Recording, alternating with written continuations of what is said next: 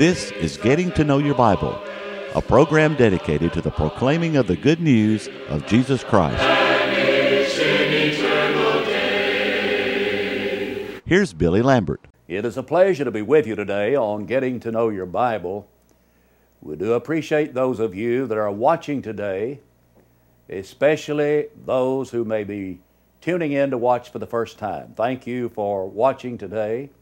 We have those that watch every time we're on the air, and we appreciate your uh, tuning in as well. Now, today we have a very interesting subject to discuss entitled, It Could Happen to You. I hope you'll stay tuned. Now, today we are offering the free Bible correspondence course that we have mentioned on other telecasts. We have it available today, and we want those of you who have never received the course to avail yourself of that opportunity today, that you might know more about the course and that you might know how to receive the course. Let's pause for just a moment. To help you in your study of the Bible, we want to send you this Bible correspondence course. This course is non denominational, it's based on the Bible, it's conducted by mail, and it's free. To receive this course, write to Getting to Know Your Bible, Post Office Box 314, Summerdale, Alabama 36580, or call toll free 1 877 711 5214.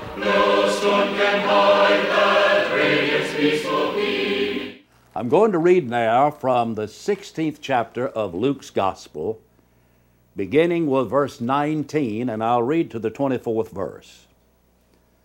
There was a certain rich man who was clothed in purple and fine linen and fared sumptuously every day. But there was a certain beggar named Lazarus, full of sores, who was laid at his gate desiring to be fed with the crumbs which fell from the rich man's table. Moreover, the dogs came and licked his sores. So it was that the beggar died and was carried by the angels to Abraham's bosom. The rich man also died and was buried, and being in torments in Hades, he lifted up his eyes and saw Abraham afar off and Lazarus in his bosom. And then he cried and said, Father Abraham, have mercy on me, and send Lazarus that he may dip the tip of his finger in water, and cool my tongue, for I am tormented in this flame. That there, there is a tendency on the part of man to have a mental immunity to when things happen to other people.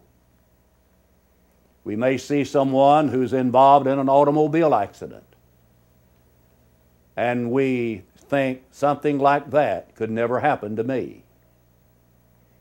We hear of an individual who has come down with some dreaded disease, and if we're not careful, we will think to ourselves, that could never happen to me. We hear someone whose family has been broken by, by a death in that family. The family circle has been broken. And we may think that's never happened in my family, and it'll never happen in my family. Maybe we hear of someone who's had a divorce in their family. We think nothing like that could ever happen to me. You see, when we hear of things that happen to others, we really like to think that would never happen to me.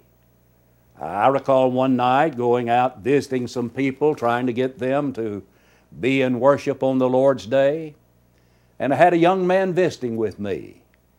We went in this home and we sat down, and the man told me quite frankly, Brother Lambert, I don't ever intend to come back to church. I don't think it could be any plainer than that.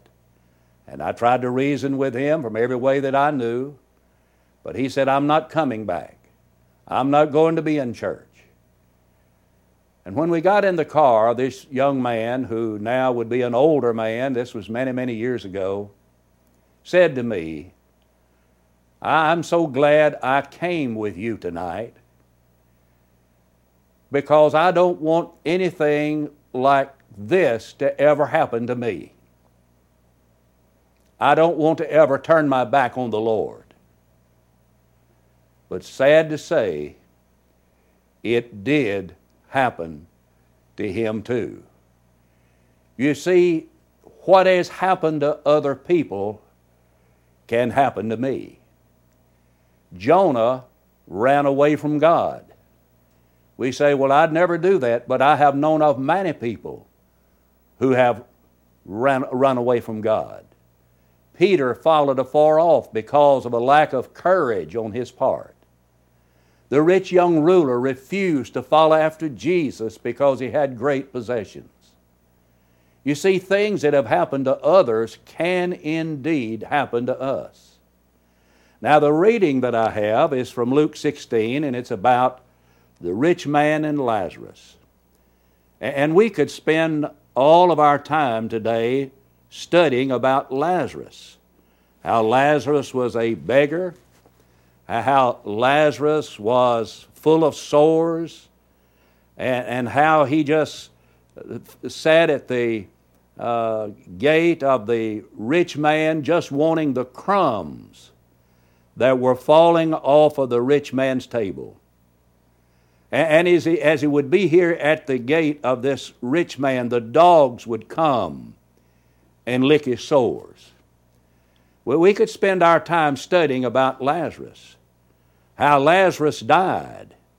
And when Lazarus died, that he was carried by angels into the bosom of Abraham. You, you know, mo- most people want to spend their time studying about Lazarus and, and yet we like to live like the rich man, and then we want to die like Lazarus. But I want us to think about not Lazarus in our study today, but I want us to study about this rich man and some things that are quite obvious about him. First of all, here was a man who was lost and he didn't seem to know it. The Bible says that he lift up his eyes in torments. He was lost. And it's a sad thing, you know, for a person to be sick and not know it. I've known of people like that. They were deathly ill and they didn't know about it until it was almost too late. I heard of a woman one day who developed a terrible backache.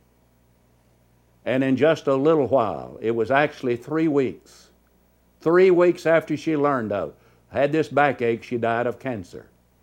She was sick, but she didn't really know it. But I'll tell you something that's sadder than that. And it's much sadder for a person to be lost and not know it.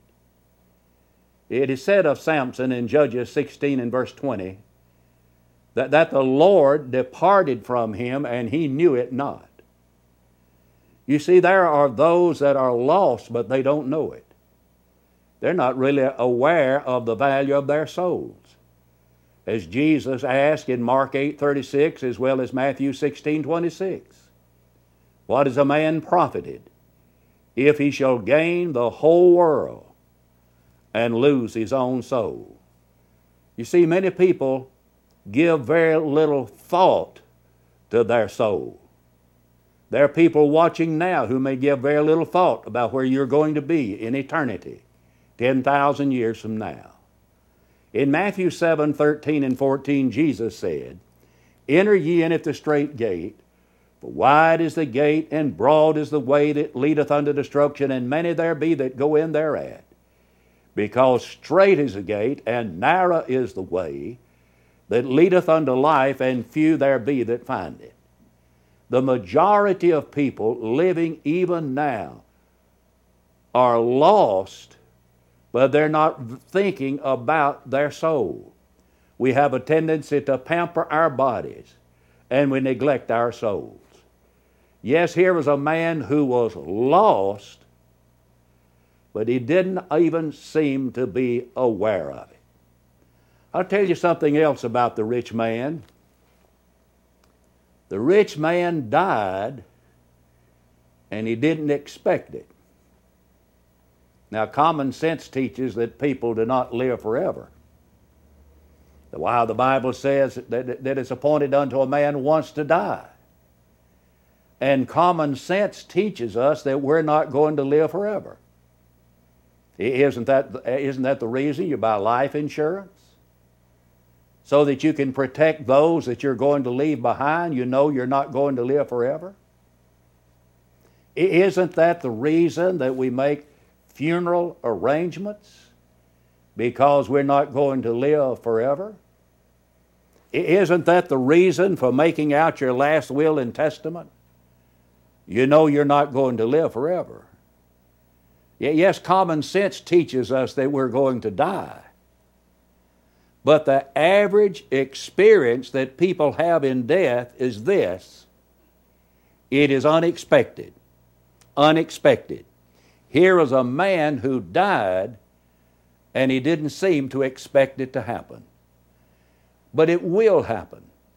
Fact is, there's only a heartbeat between me and eternity right now between you and eternity. In 1 Samuel chapter 20 and 3, the Bible says, There is but a step between me and death. There's just a step between me and death. The fact is, that's a step that we all take at least one time in our lives. It is appointed unto a man once to die. I don't know of anything you can do about that. You can take your vitamins, you can exercise, sleep right, eat right, but you're still going to die.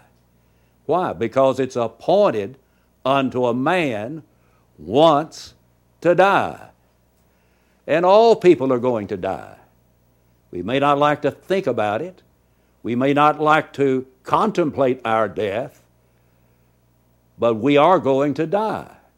This is a step you take once in your life. And wisdom cannot outsmart death, or else uh, Solomon, the wise man of the Old Testament, would, have not, would not have died. Strength cannot avail against the warrior called death, or else Samson would not have died. Righteousness cannot withstand the onslaught of death, or else Peter and Paul and James and John and a host of other righteous people would not have died. Yes, indeed, this is a step you take once in your life. That this is a step from which there is no return. David was weeping over the death of a child. And David said, I shall go to him, he shall not come to me. You see, once we die, there's no returning. There's no coming back. And this is a step that people take between time and eternity. Uh, Solomon is talking about this step in Ecclesiastes 12 when, when he said, Man goes to his long home and the mourners go about the streets. Or, or ever the silver cord be loosed or the golden bowl be broken, or the pitcher be broken at the fountain or the wheel be broken at the cistern. Then shall the dust return unto the earth as it was, and the Spirit unto God who gave it. You see, this is a step that we take between time and eternity. This man died, but he didn't expect it to happen. This is also a step for which an individual should prepare themselves. Many people die unprepared because they don't expect it to happen. In Luke, the 12th chapter, Jesus said, talked about a man, a rich man, whose uh, grounds brought forth plentifully, and he thought within himself, saying, What shall I do? For I have no room where to bestow my goods. This I will do. I'll pull down my barns and I'll build greater. There I will bestow all of my fruits and all of my goods. And I will say to my soul, Soul, Thou hast goods laid up for many years. Take thine ease, eat, drink, and be merry. And God said to him, Thou fool, this night thy soul shall be required of thee. Then who shall those things be which thou hast provided? Here was a man who died, before he aimed to. Most people do. The rich man in Luke 16 died, but he did not expect to die. That this man was lost, but he could not change it. He, he could not change it. As a matter of fact, he said, Father Abraham, have mercy on me, and send Lazarus that he may dip the tip of his finger in water and cool my tongue, for I'm tormented in this flame. Can you imagine? Just wanted a moistened finger on his tongue. But Abraham said, Son, remember that in your lifetime you receive your good things, and likewise Lazarus evil things. But now he's comforted, and you're tormented. And besides all this, between us there is a great gulf fixed, so that those who want to pass from here to you cannot, nor, nor can those from there pass to us. There was no changing of his destiny. Lost. And he could not change it. And my friend, that could happen to you. You see, forgiveness and hope had been forfeited. Oh, he may have tried to reason with the Lord. Well, you know, my mother and my, my father were Christians, and my grandfather was an elder in the church. Let me tell you, ancestor religion is not going to change your destiny once you die. In John 8 33, Jesus said to certain ones that believed on him, you, If you continue in my word, then are you my disciples indeed and ye shall know the truth, and, you shall, and, and the truth shall make you free. And they said, We're Abraham's seed. We've never been in bondage to any man. And you tell us we're going to be free? Here were people who thought they had it made because they were related to Abraham. But you see, here's a man who lost it. He's no way he could change his destiny. Riches could not change it. Why, riches cannot save our soul. 1 Peter 1.18 for as much as you know that you're not redeemed with corruptible things such as silver and gold. Prayer could not change it. There's a lot of praying going on in hell. Let, listen to some praying that's going on in hell. He said, Father Abraham, have mercy on me. You know, you know what people in hell want? They want mercy. But the day of mercy is past. And then he, and then he said, Well, I beg you, therefore, Father, that you would send him to my father's house, for I have five brothers, that, that he may testify to them, lest they also come to this place of torment. Here's a man who's begging for his, for his brothers.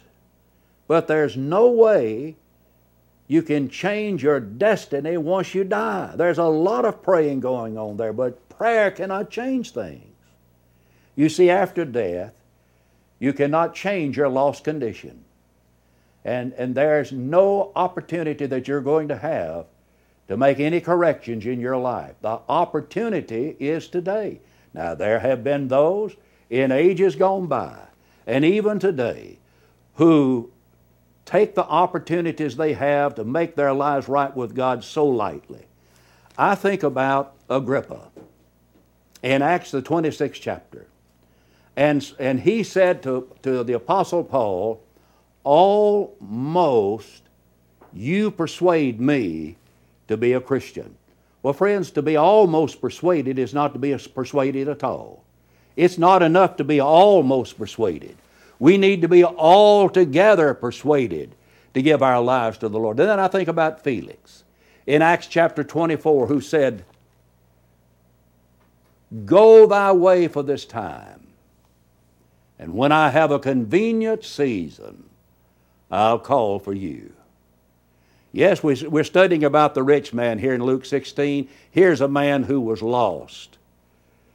He couldn't change it. You know, he had, he had sinned away the day of grace. He had sinned away all of the opportunities that he had. He wanted another opportunity, but he didn't get it. I believe there are people today, perhaps maybe even some that are watching our telecast today, who in their minds believe I can live like I choose to live now. I have the right to live as I want to live. I really believe there is a God. I really believe there's a hereafter. But I also believe that I can live like I want to live. And some way, somehow, after I die, God is going to give me an opportunity.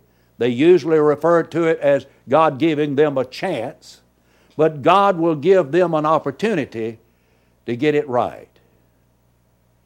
Well, this story tells us that's not true. Here's a man who wanted another opportunity, but he didn't get it. Listen to him again.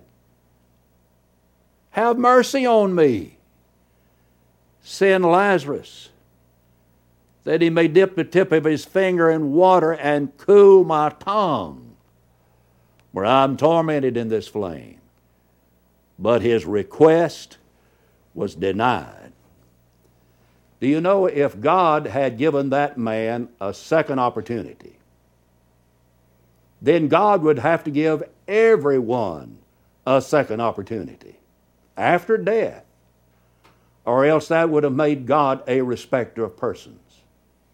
And God is not a respecter of persons. Peter was preaching to Cornelius in his household, and in Acts chapter 10, verses 34 and 35, he said, I perceive of a truth that God is no respecter of persons. But in every nation he that feareth him and worketh righteousness is accepted with him. No, God's not a respecter of persons. And he did not give this man another opportunity, nor will he give us another opportunity to make our lives right with him once we die. He will not give a second opportunity without giving to everybody.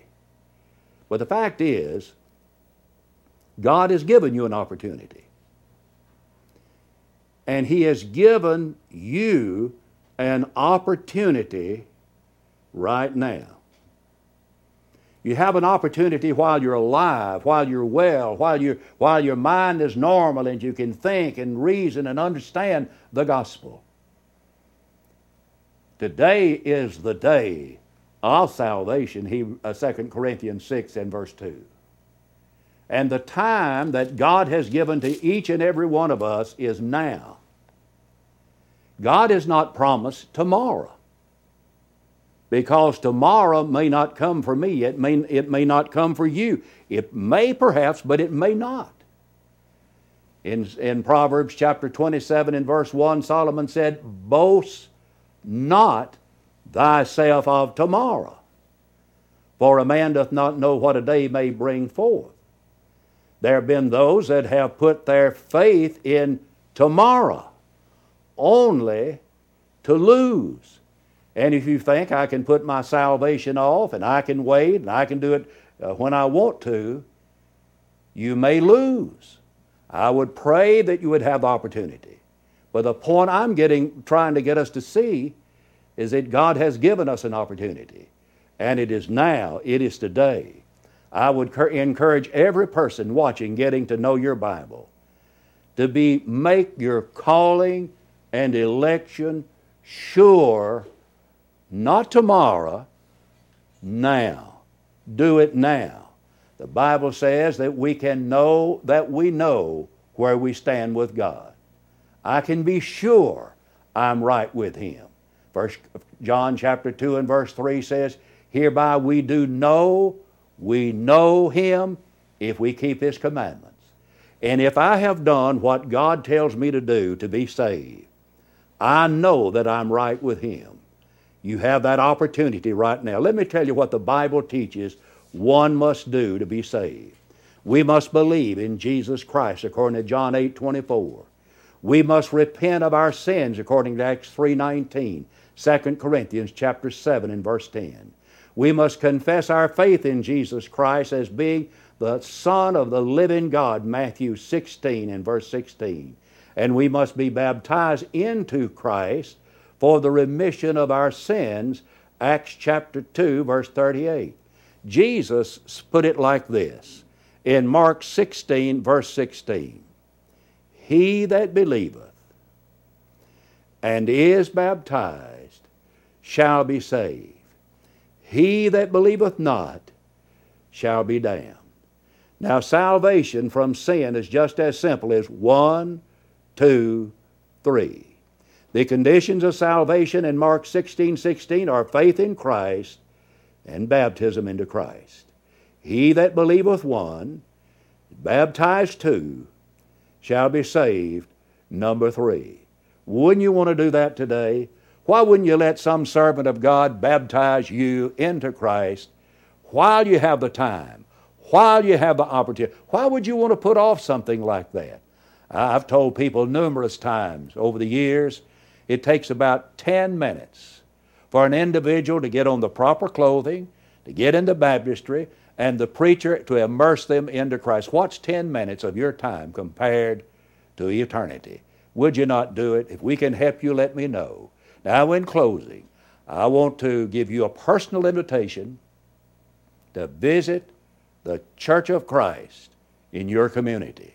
You will find people who will help you in your study of the Bible and your search for truth. Also, right now, pick up the telephone.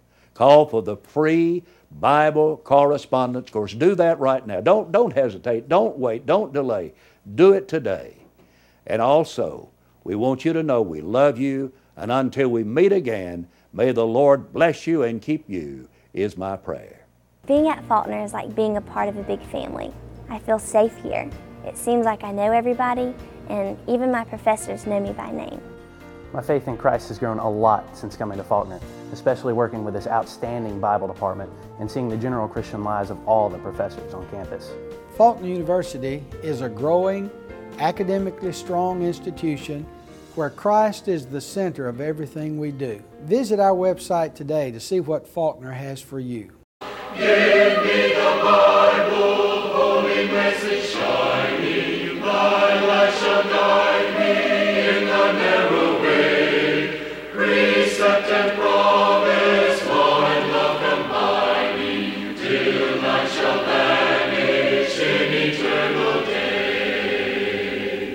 Getting to Know Your Bible has been presented by Churches of Christ.